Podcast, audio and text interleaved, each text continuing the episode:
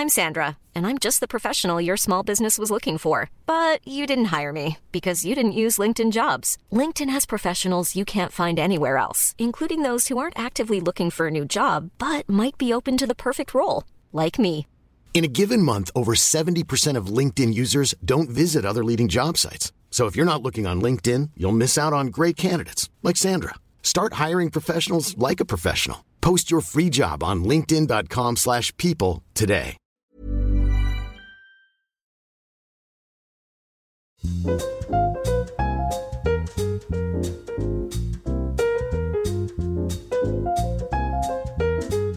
Hello and welcome back to Book Chat, the monthly books podcast hosted by Pandora Sykes and me, Bobby Palmer.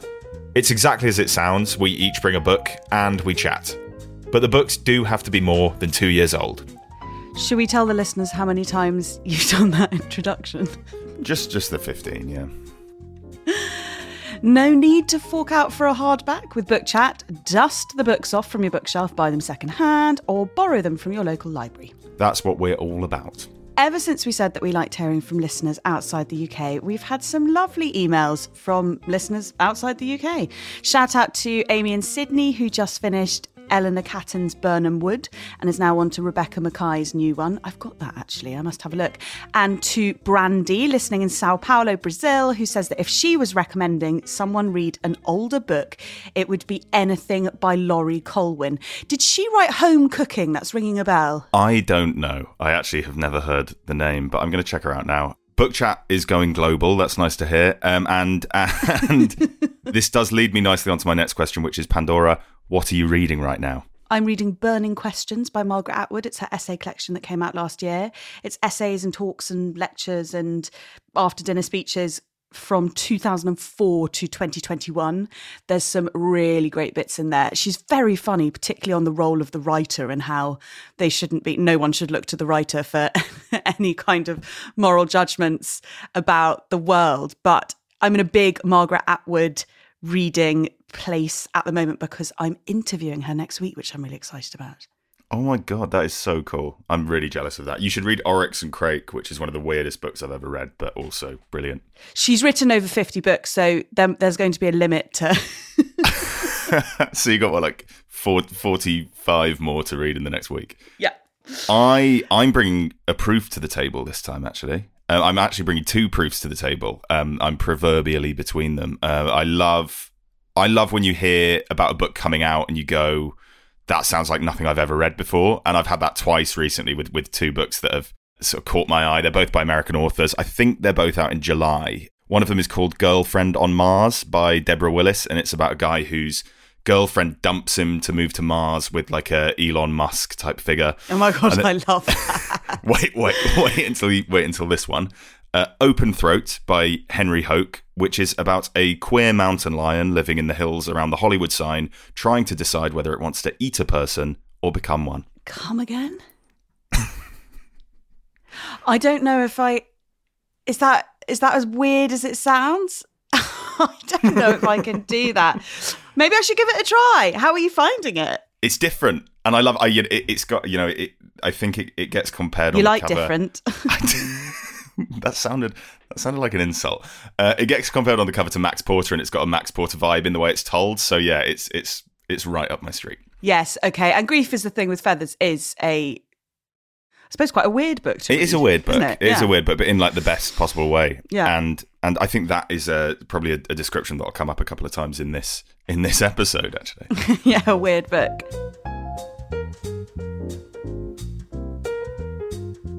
This is your spoiler warning. Warning, there are spoilers. I do also, on a more serious note, want to give a warning of sorts that we will be talking about domestic violence in all of its forms, all forms of violence um, against women.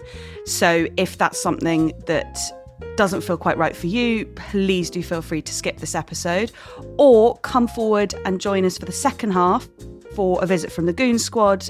and the time code for that is twenty three thirty.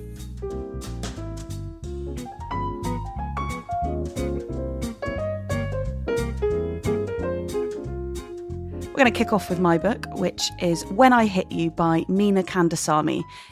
It came out in 2018 to a great critical reception. It was shortlisted for the Women's Prize, the Jhalak Prize, longlisted for the Dylan Thomas. But I am still yet to meet one single person who has read it, apart from you, because I've made you for today. And I want that to change. So here we are. And I'm so glad I picked it for Book Chat because it meant I got to read it all over again. And I loved it just as much as the first time I read it. When I Hit You is about a woman in her mid 20s in South India who marries a communist university professor who's almost 20 years her senior, who in their four months of marriage subjects her to extreme mental and physical violence and uses his Marxism as a way to justify his abuse. It's devastating, clearly, but it's also funny and smart and a brilliantly creative piece of fiction, which I want to come back to because it's based on a real life experience, a, a real marriage of hers um, that she first wrote about in 2012. But it also means that many reviewers reviewed it as a memoir, which was intensely frustrating for her. So I, would never heard of it either. Um, I, I, mean, it's brilliant. I, I, it reminded me loads of On Earth We're Briefly Gorgeous by Ocean Vuong. Um, they're obviously really different books because that one's about the main character's relationship with his mother, about growing up Vietnamese American, about opioid addiction. But the way both books are done is quite strikingly similar. I think they're both they're both you know, they've both got elements of memoir. They're both written by poets, so they're both told in this beautifully poetic way, which slips in and out of styles and genres and is so creative and beguiling and and it does that with what's frankly quite bleak source material. And th- this book cycles through like so many ways of telling her story, which I just thought was fantastic. So so what did you particularly love about it? I loved On Earth We're Briefly Gorgeous. I would say I think that's marketed as autofiction, and I just don't think this book was, but I think that people like to think that women's fiction is a true story if there's even an, an, element of kind of inspiration or a, that's a really good point. I actually totally agree with that yeah. Very different books as you say but yes they're both they were both initially known as poets. Interesting though isn't it? Because on earth we're briefly gorgeous was hugely successful. I mean he's set up, I would say, as a writer for life now, certainly within kind of certain yeah. circles. Yeah. Um, and I just still don't know how well known I think this book is, and I think it should be. But one one of the things, I mean, there's many things, but one of the things I found so powerful about it, when you asked me what I loved, is how much technology was part of this story as old as time. It's a very esoteric story about violence against women. It brought this very modern aspect to a story which is, and she boils it down to this, that a man may rape and hit his wife because he can. You know, her husband checks her phone. She's only allowed to ring her parents. And then one day he makes her sit down, and this was the most powerful bit for me in the book, I think, one of the most powerful. And he makes her delete her entire email. Crucially, they have moved to Mangalore from Kerala, and she's got no friends in Mangalore. She doesn't speak the dialect.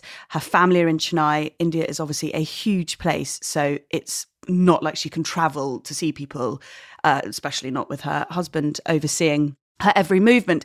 And so he not only deletes her ability to socialize, he deletes her ability to be a writer, to, to have this connection to anyone without email or Facebook, she says, which he also makes her disabled. She has no way to promote her writing, to connect with other writers. And it is an act of career suicide, she says. And he knows this. She writes, My husband decides to set me free, free of my past, free of the burden of memory, free of the burden of lost dreams. In setting me free, she says, as he deletes 25,600 emails from her Gmail, he is setting himself free. It's such a, a brutally modern form of, of isolation because he, he literally, you know, physically takes her away from her friends and family, but he does it virtually too. And that, that's almost worse because it's like he's just erasing her existence. And when, when she finally leaves him and, and she rejoins Facebook towards the end, it's like her friends feel like she's just sort of come back into being. It's amazing that because you can't quite believe it, or I couldn't quite believe it when you realise that only four months has elapsed. So she's been married to him and living in Mangalore for four months. And she put up this, she says, this kind of face saving status on Facebook saying, I'm, I'm doing this, you know, wonderful writing project. I need to focus, so I won't be available. So she's lived this entire life I mean, so many lives, and, and we have reading her story, but actually only four months have elapsed. And a lot of her friends don't even realize she's been gone, let alone what she's gone through. Yeah, and I think that's sort of a, a testament to just how how horrible the the day to day is and how long her days are when she's not allowed to do anything. Yes, it's incredibly immersive, and I think one of the things I found so fantastic is he her husband is an intellectual man. He's a he's a professor at universities. He's he's very well known within um, Marxist circles. It's the first book I've read. I'm not saying there aren't other books like that, but it's the first book I've read where the abuser goes on these long intellectual tirades about why he is justified as a communist intellectual in abusing her. And I think it's a really essential way to read about abuse for us to know that it's not just some thug with his fists. He he wears her down with his words as much as he wears her down with his violence and the narrator really stresses this doesn't happen to people from who are just from underprivileged backgrounds or people who somehow seek drama. She writes, "Long before I signed up for Communism 101, the marriage course, I led a fairly normal, fairly eventless, fairly middle-class life with very little drama. No starvation, no orphanage, no refugee crisis, no asylum seeking, no incest, no jail term, no ISIS, no jihadi boyfriend, no Tamil tiger husband, no child marriage, no semi-successful suicide attempts, no precocious achievements, no parents undergoing divorce or unemployment or affairs or bankruptcy. And again, I think that just really reinforces this, that this can really happen to anybody. Yeah, his his communism's used really well because he he has this sort of re-education through labor justification to what he's doing to his wife and he keeps he keeps describing her with like absolute disdain as this petty bourgeois writer and and it's where the title of the book comes from as well there's this section where she she says in this marriage in which I'm beaten, he is the poet. And one of his opening lines of verse reads, When I hit you, Comrade Lenin weeps. Yes, all that Marxist justification is fascinating, isn't it? And also so cringeworthy. You think you ridiculously awful man, and everything's petty bourgeois, isn't it? Depression in women is petty bourgeois. Uh, wearing makeup is petty bourgeois. Enjoying sex is petty bourgeois. It's he's got these really um, terrifyingly clear, actually, parameters that he will fight to the end about what is and what isn't. And he fights a very good intellectual fight, even when you know it's batshit. And there are also these moments of humanity. Not not many. He doesn't deserve them. You can feel quite clearly the narrator doesn't think he deserves them, but she does have a few asides where she reveals that every time his mother complimented him, he wrote it down in a little pocketbook that he kept in his pocket. I mean. Oh, Jesus. I think I think it's weird because you can't really talk about this book without giving recognition to how funny it is. It uses comedy really, really powerfully. You you open the whole book on this sort of comedic monologue about how the narrator's mum she keeps spinning this story of her daughter's marriage which is all about her head lice and her dirty feet and you have these these eight furious pages of her mum making it all about her and that ends with this paragraph this is how my story of young woman as a runaway daughter became, in effect, the great battle of my mother versus the head lice. And because my mother won this battle, the story was told endlessly, and it soon entered the canon of literature on domestic violence. The Americans had trigger warnings and graphic content cautions attached to the course material, but otherwise it picked up a lot of traction elsewhere. It was taught in gender studies programs, and women of colour discussed it in their reading groups. It was still a little too dirty and disorienting for white feminists, and it was perhaps considered a touch too environmental environmentally unfriendly for the eco feminists, and the postmodernists disregarded it because my mother's telling ignored the crucial concept of my husband's agency to beat me.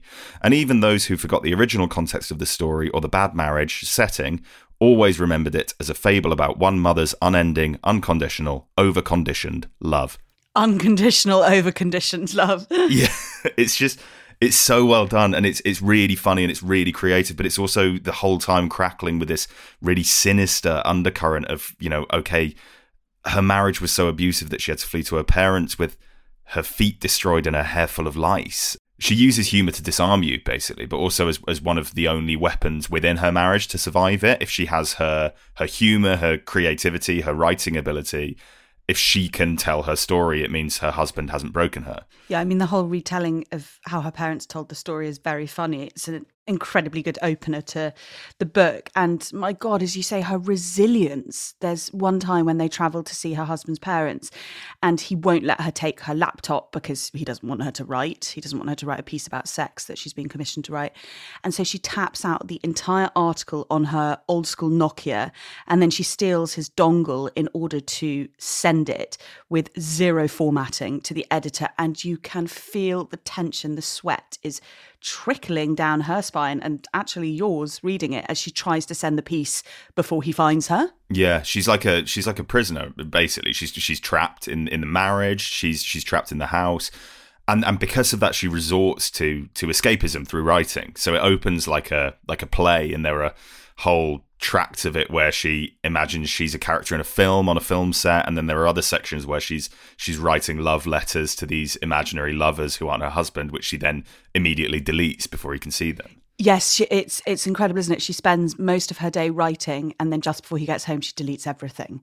And it's incredible the the tiny amount of strength that she gets from just being able to write. She can't keep her work, but she can make the work, even if she then has to erase it, which of course is just a constant act of erasure for her as a person as well.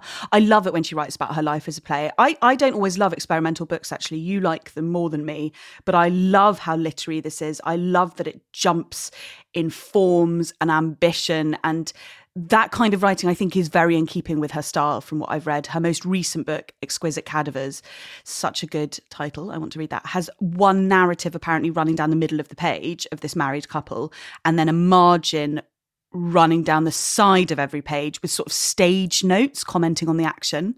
There's a that reminds me of a novel called Diary of a Bad Year by J.M. Coetzee, that does a really similar thing. It's like a diary of this old guy's thoughts, but every page is split with like notes at the bottom, and then as it goes on, you get another section of notes from another character, and then another until each page is like in four sections. You'd hate it. Yeah, I would. You're right. you know me well. you, you would like throw it out the window. Uh, I'm, I mean, I'm I'm a sucker for those those sorts of books, books which play around with form, which play around with genre. And I, I, I this one reading it, I felt like I was reading a horror story, and you know, the horror isn't isn't necessarily just her marriage, which is horrible, but it's the fact that everyone around her is sort of complicit in the abuse. It's like she's living in this parallel world. You know, her parents are more worried about the optics of her running away. The neighbors turn a blind eye. Her old friends totally forget about her. There's even this scene with the doctor who sees him sees her husband trying to force her into a pregnancy she doesn't want. And the doctor compliments her on having such a loving husband. She says that uh, he compliments her on being married to such a devoted, doting man, the lecturer who takes a long lunch break so that he can be by the side of his wife when she is undergoing an ultrasound of her pelvis. And I think there's a temptation by the Western reader, which she preempts in the text, to say, well, that would never happen here. God, only in India, only in India could they think that domestic abuse is all right. And that's why I love actually the afterword written by a Delhi writer called Deepa D, who uses all these examples of abuse that has been normalized um, in Western culture as well. So Marlon Brando, I did not know this, raped his co-star in a film by uh, Bertolucci. I need to look up which that was, so that they could get her actual surprise. God, that is really, really grim. Of course, this is a story that could only be told in India for so many reasons. The way she invokes the caste system, the way she invokes the size of India, and how you how she can be so disconnected within the same country. And she includes all the phone chats she had with her parents who tell her that marriage is hard and she should try not to irk her husband. The internet is your drug they say when she tells them that he's deactivated her facebook. Your husband is doing this for your own good. And I want to add that they do encourage her to leave and they then care for her with kindness. And her father can't even look at her without crying because he feels so devastated that her husband almost murdered her and he didn't stop it earlier. Um, and I think what's really clear is that it's it's complicated, and she's compassionate about that. She knows that they are a product of their culture. They are a product of an India which is in flux, but in some ways is still incredibly esoteric. And that doesn't mean her parents don't love her. So obviously, after four months, she escapes. But I found it really sad that this was not her immediate salvation. The last kind of twenty pages of the book are her trying to take him to court over her abuse, her asking the college he works at to fire him. Instead, they say they will ask him to resign, which, as she says, doesn't incur any shame for him. He then gets another prof- professorial job. She asks that college why they gave it to him, and they say, well, what happened between them is a personal issue. And it's really frustrating. She doesn't get the resolution she hopes for. And even when her article comes out, his comrades try and dismiss her. Yeah, it's such a, an uphill struggle for her, even past the point in which a, a simpler book might have, have given her a, a happy ending when she left the marriage. It feels like even afterwards the whole world is just weighted against her. I think that's really the power of the book is that it doesn't have a happy ending, is that not everyone was horrified when she told him about her abuse by no means was it easy for her to get any kind of justice. I think it's a much more realistic story and a much more powerful story that it, it it's not that kind of Hollywood escape. And the book, without feeling crowbarry, I think, is a polemic against how endemic and normalized violence against women is. I mean, when he slaps her in the waiting room at the gynecologist and the patients turn their heads, but they think he's just a bit overexcited about having a child the cultural response in in India also is really interesting and reminded me how strong the caste system is there. It's something that Meena tackles and disseminates in her work a lot. If you follow her on Twitter, you'll see this, and in her activism constantly.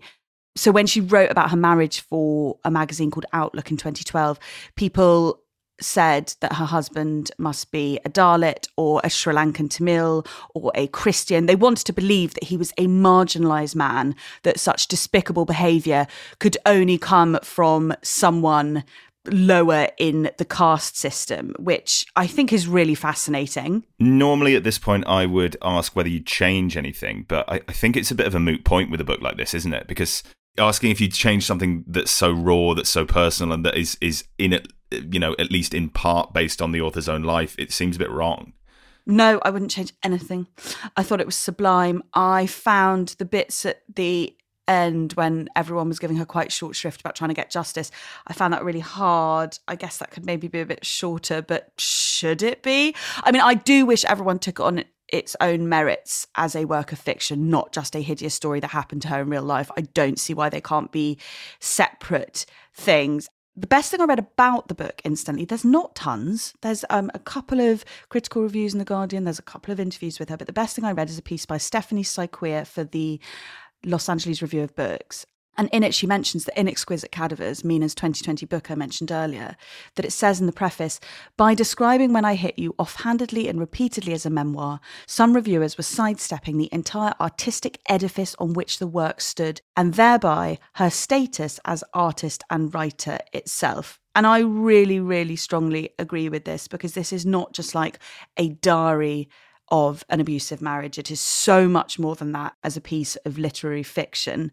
The question I have for you, Bobby, because I can't quite tell, is did you like it? I think that's a really difficult question to answer because it's really well done. It's really well written. But I did, I didn't, I don't think I enjoyed reading it simply because the subject matter was so bleak and it's like so relentless. I'm so fascinated by how different and this happens a lot, which I think is really great. Our reading experiences are because you're right, it is relentless and it is bleak, but I found it really easy to read. I found it engaging and fascinating and not remotely a slog. I really want to hear what other people thought. If you've read it, can you email us and let us know?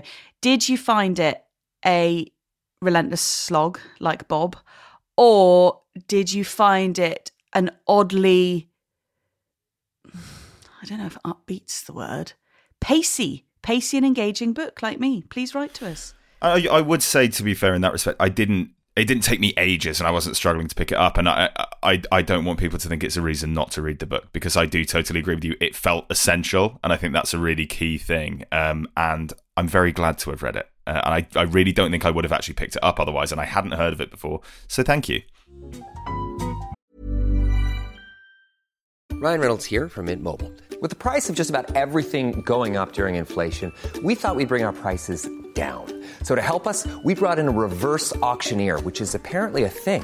Mint Mobile unlimited premium wireless. Ready to get 30, 30, bit to get 30, bit to get 20, 20, 20, bit to get 20, 20, bit to get 15, 15, 15, 15 just 15 bucks a month. So, Give it a try at mintmobile.com slash switch. $45 upfront for three months plus taxes and fees. Promo rate for new customers for limited time. Unlimited more than 40 gigabytes per month. Slows. Full terms at mintmobile.com.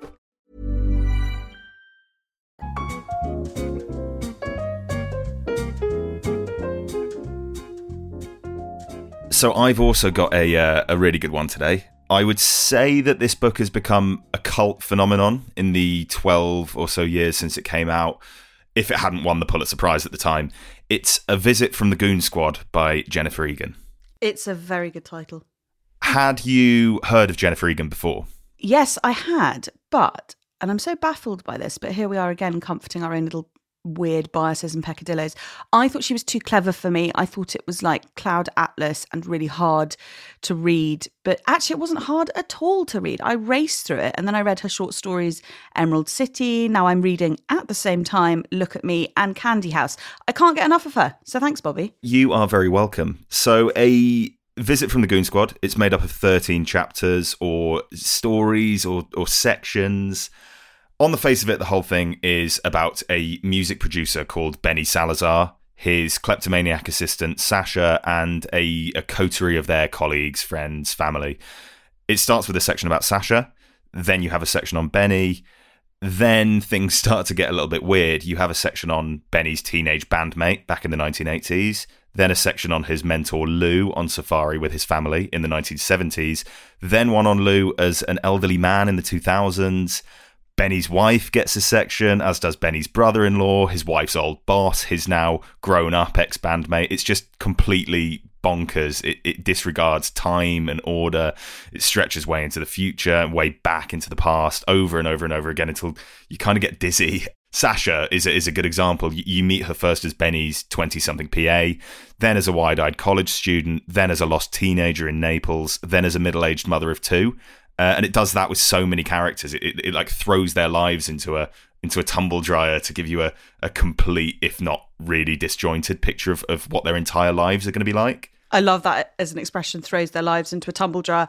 Yeah, I wondered, and I could be being really naive here, if it's slightly easier to write that rather than having to write a character from cradle to grave and just sort of navigate the boring bits of their life. You get to give these little snapshots in no particular order of these interesting moments that have punctuated them. It's basically a collection of interconnected short stories. And I think you make it sound like it's harder to read than it is, by the way, because I am an easily baffled person and I wasn't baffled reading it, except, and I do this with any book that has a large cast of characters. I occasionally went back to the beginning to be like, ah, it's that Sasha. How def, you know, how different she seems to me now, etc. It's like the Haretons and Hindleys and Oh, Earnshaws of Wuthering Heights all over again. Yes, I mean it's no more confusing than that.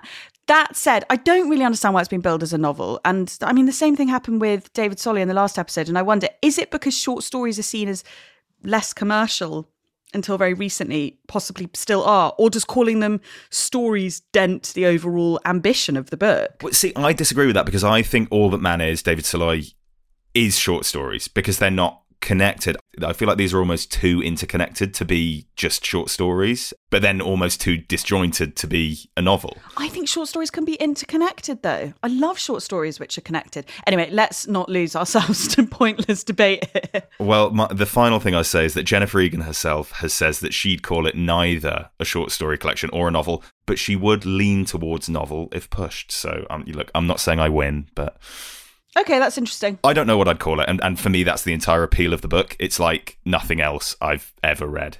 What do you love about the book? I read this book a, a while ago, and there are two sections since then which have really stuck with me that come to mind when I when I think of this book and its huge ambition. So, one of them is section six, X's and O's, in which Benny's old bandmate Scotty tries to reconnect with him in middle age. Benny's enormously successful by this point, and Scotty is a litter picker who spends his free time fishing in the East River. He turns up to Benny's uh, amazingly plush office with a giant striped bass that he's caught that day, wrapped in newspaper, and decided to gift to Benny. And it's just this excruciating exploration of how, how people change over the years, how they drift apart over time, and how awkward and hilarious that, that can be. My God, the fish. You can just you can just smell it, can't you? And and there's all these descriptions of it sort of like leaking out of the newspaper while he's waiting in the lobby. Doesn't he throw it at one point or something and the juice like Yeah, yeah, yeah. I think he like slaps it on the counter or something like that. I love Scotty's refusal to be embarrassed about that though, to see to see himself and Benny as the rest of society sees them.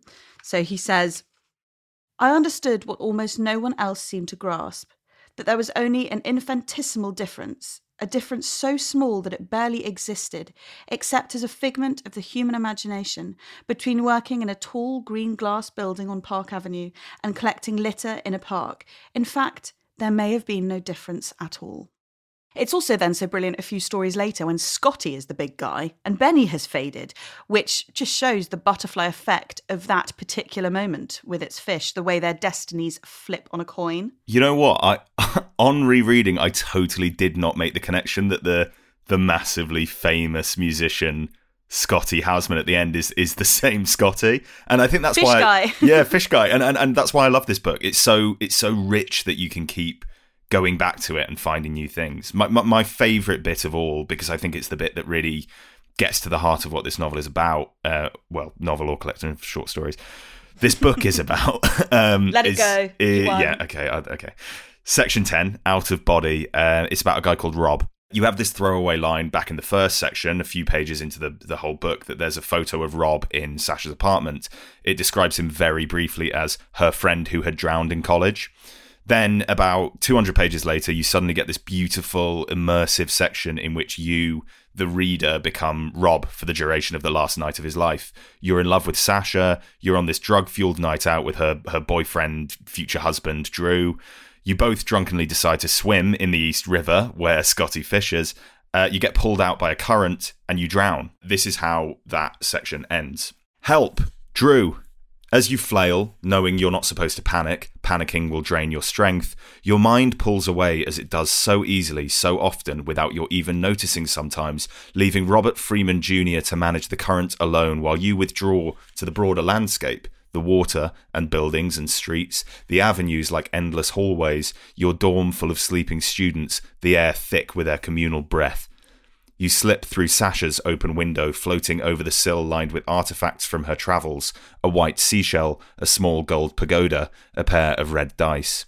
Her harp in one corner with its small wood stool. She's asleep in her narrow bed, her burned red hair dark against the sheets. You kneel beside her, breathing the familiar smell of Sasha's sleep, whispering into her ear some mix of, I'm sorry, and I believe in you, and I'll always be near you, protecting you, and I will never leave you. I'll be curled around your heart for the rest of your life, until the water pressing my shoulders and chest crushes me awake, and I hear Sasha screaming into my face, Fight, fight, fight. God, it's just it's just absolutely amazing. Rob is clearly in huge amounts of pain. Drew very much tolerates him as Sasha's best friend. And then when Rob drowns, it's kind of unclear whether Drew tries to help him. Could he have done more? Was it suicide? You actually get a Drew section in the in the Candy House, which is a sort of sequel, sort of not that Jennifer Egan published last Ah. year. Yeah, I'm re- I mean, I'm reading that one at the moment. I Okay, so great. I won't I won't spoil it. I I, I digress. Anyway, I, I I think this section's brilliant because it, it gets to the bottom of what the book is about. As I said, um, which is that life is fleeting, but more than that, youth is fleeting because it's a book about not being young anymore. Really, you know, time's moving faster and faster every day. Every little thing that happens has massive ramifications on everything else and everyone else. Like you said, it's it's a butterfly effect book, really. Um, there's a similar bit earlier on with with Lou's son Rolf, who you meet as this awkward little kid on a safari holiday in Kenya with his family, and at the end he's dancing with his sister, and it and it just has this brilliant line that goes. This particular memory is one she'll return to again and again for the rest of her life, long after Rolf has shot himself in the head in their father's house at 28. Her brother is a boy, hair slicked flat, eyes sparkling, shyly learning to dance. I feel a bit weird saying this about such a sad bit, but I loved that. I love knowing what happens to characters. Typically, novelists refuse to zoom forward and tie that up for a bow for you to track a whole life. And it's- often criticized, particularly in screen. It can be seen as lazy. So I loved it when she did that and got away with it. She's amazing at pulling out and giving you these really specific, detailed overviews of so many people, but in a real economy of words. For example, there's this bit near the end, which probably feels quite random, but it really exemplifies her ability to do this for me. It's where the character of Alex notes that he loves the dead of night because Without the rant of construction and omnipresent choppers, hidden portals of sound open themselves to his ears. The tea kettle whistle and sock footed thump of Sandra, the single mother who lived in the apartment overhead. A hummingbird thrum that Alex presumed was her teenage son masturbating to his handset in the adjacent room. From the street, a single cough, errant conversational strands. You're asking me to be a different person, and believe it or not, drinking keeps me clean. I just loved how much about so many is evoked in that short paragraph. Yeah, the whole the whole book has this almost godlike sense of of you being able to see everyone, you know, everyone's lives and how all of the all of their lives will pan out from start to finish. It's it's so big. The thing I love most about it, though, is actually, I think, not what you love about it, which is how big it is and how panoramic it is, but it's just how funny it is. It's just the way it's written, is the way it makes me laugh. So Mindy says at one point, about Cora, Lou's travel agent. She hates Mindy, but Mindy doesn't take it personally. It's structural hatred, a term she's coined herself and is finding highly useful on this trip. A single woman in her 40s who wears high collared shirts to conceal the thready sinews of her neck will structurally despise the 23 year old girlfriend of a powerful male who not only employs said middle aged female, but is also paying her way on this trip. and you can you can tell that Mindy's doing her PhD in what is it like anthropology, anthropology or psychology or something. She really reminds me Jennifer Egan, and I I wish I'd had more time to kind of deep dive into this because it would be a dream if they've interviewed each other or done an in conversation. But she really reminds me of Katherine Heiny. You really want me to read Katherine Heiny, don't you? I I'm, do. I'm, I'm going to have to. Uh, yeah, I'll, I'll, report back um, on on on Katherine Heiny next time. She's excellent, and she's got more short stories landing very soon. There was one other very funny bit I've just seen um, that I want to flag, which is about jogging bras. Hold on. Dave complained about their jog bras, which didn't allow enough bounce for his satisfaction. Sammy and I barely listened. That morning, when Dave started up, I felt an inclination to speak. You know, Dave, I said, I think that's the point. What's the point? That their breasts don't bounce, I said. It hurts them. That's why they wear the jog bras in the first place. He gave me a wary look. Since when are you the expert? My wife used to jog, I said. Used to? You mean she quit? She quit being my wife. She probably still jogs. that's Scotty, isn't it? That's the that's the Scott. That's they're fishing in the East River. I think at that moment that that section is so funny. I won't do that thing of just constantly reading out bits I find really funny, but yeah, she's excellent. I don't need the whole huge plot and all the time crunchingness, great as it is. I just love the way it's written. Any reviews you agree or disagree with? So uh, back in 2019, the the combined staff of Entertainment Weekly crowned this book the best book of the decade, which is a massive, massive claim. Uh, I I sort of think they might be right. I can't think of many better books from the um, the, tens, the tenny, the tennies, the teens that I've that I've read. I mean, you know, I love stuff like Tin Man, but I think when you're talking about legacy and about books that have made a big impact, you have to focus on ambition and creativity and, and doing something totally new. The only other one that I can think of actually from the 2010s, with, with which rivals this in terms of scope, is Girl, Woman, Other by by Bernardine Evaristo. That came out in 2019. This came out in in 2011. So I think they're two pretty good bookends for that for that decade. I don't think I think it's the best book of the decade, but I need real time to cogitate on on that one. I suspect there isn't one single book I could possibly crown for that. How do you think it's aged in the 12 years since it came out? Uh, there's one specific thing, one very specific thing.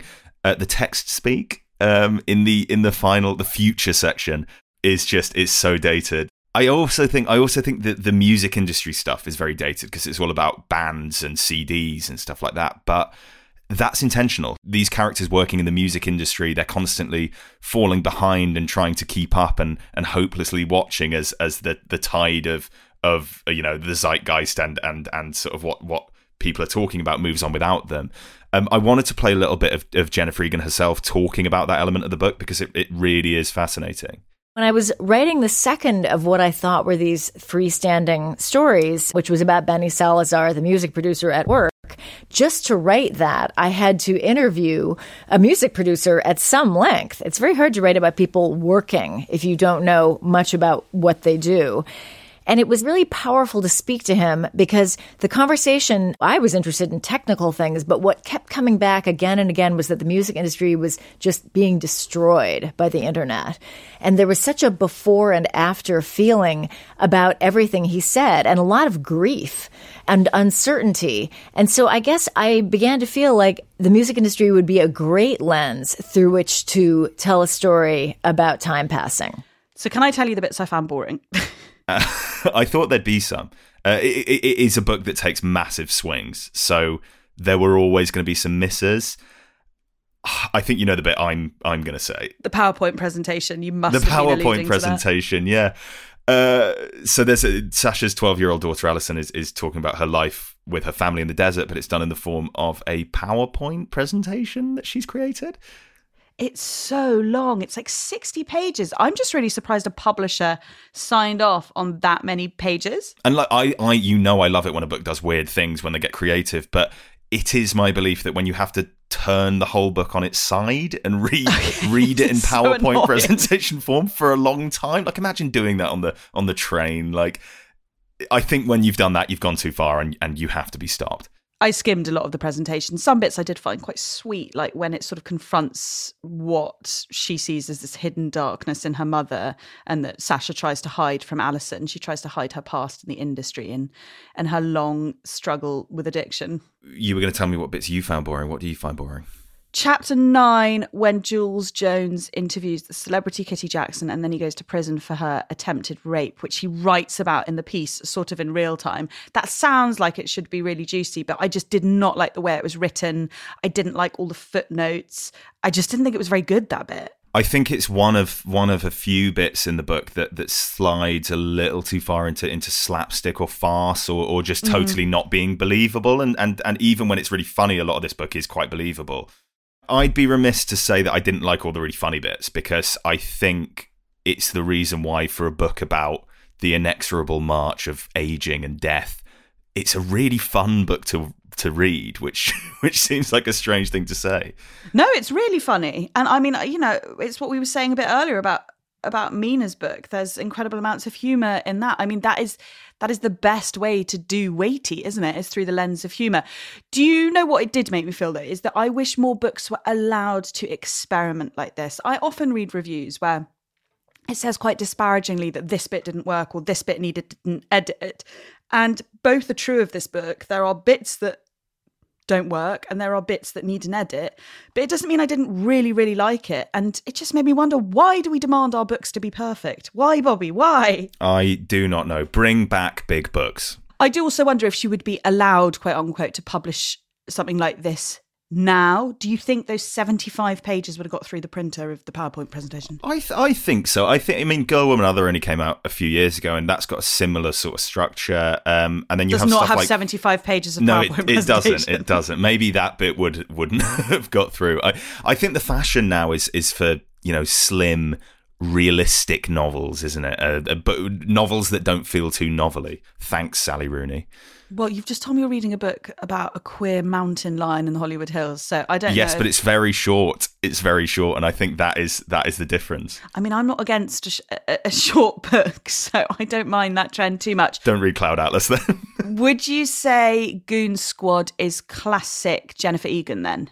Uh, see, it's funny because I've only read the sequel to this, which is which is the Candy House. Yeah, yeah, and, it, and that sort of suffers from being another version of the Goon Squad. I haven't read enough of it yet, actually. To that's interesting because her other books really don't feel anything like this. So that's interesting. If you think the Candy House is trying to replicate. The problem I have with Candy House is because it uses a lot of the same characters, but then also does the same tangential thing that that Goon Squad does. Is that I had to have Goon Squad by my side and keep picking it up and almost cross referencing uh, who who people. sequel, then. It is a sequel, but then it's it, it's this it's it's the same sort of structure. So it just you know it'll be even more sort of tangential characters from this one. It, it can get quite confusing. I, I did I do feel myself having a bit of a headache reading it at times. I feel like you're better placed to answer whether Goon Squad's classic Jennifer Egan because you've actually read some of her earlier work, right?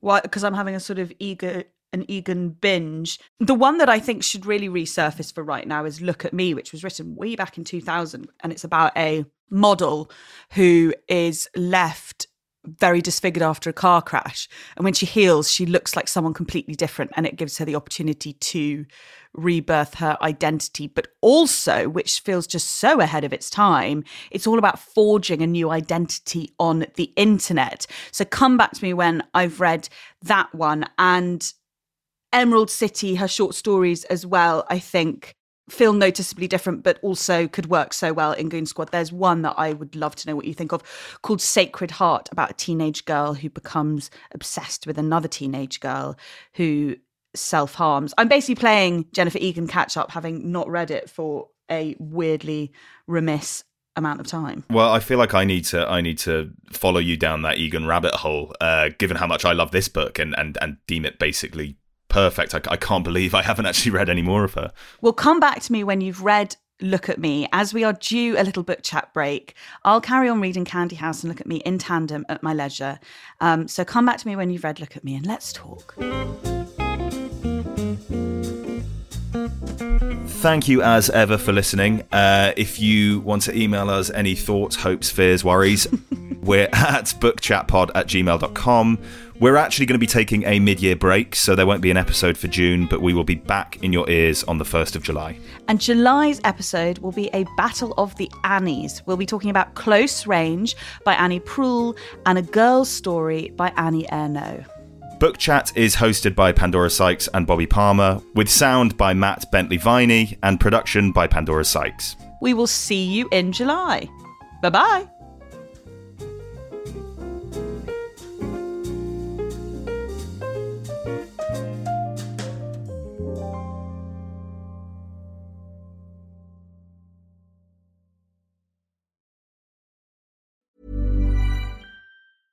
Mom deserves the best, and there's no better place to shop for Mother's Day than Whole Foods Market. They're your destination for unbeatable savings, from premium gifts to show-stopping flowers and irresistible desserts. Start by saving 33% with Prime on all body care and candles. Then get a 15-stem bunch of tulips for just $9.99 each with Prime. Round out Mom's menu with festive rosé, irresistible berry chantilly cake, and more special treats. Come celebrate Mother's Day at Whole Foods Market.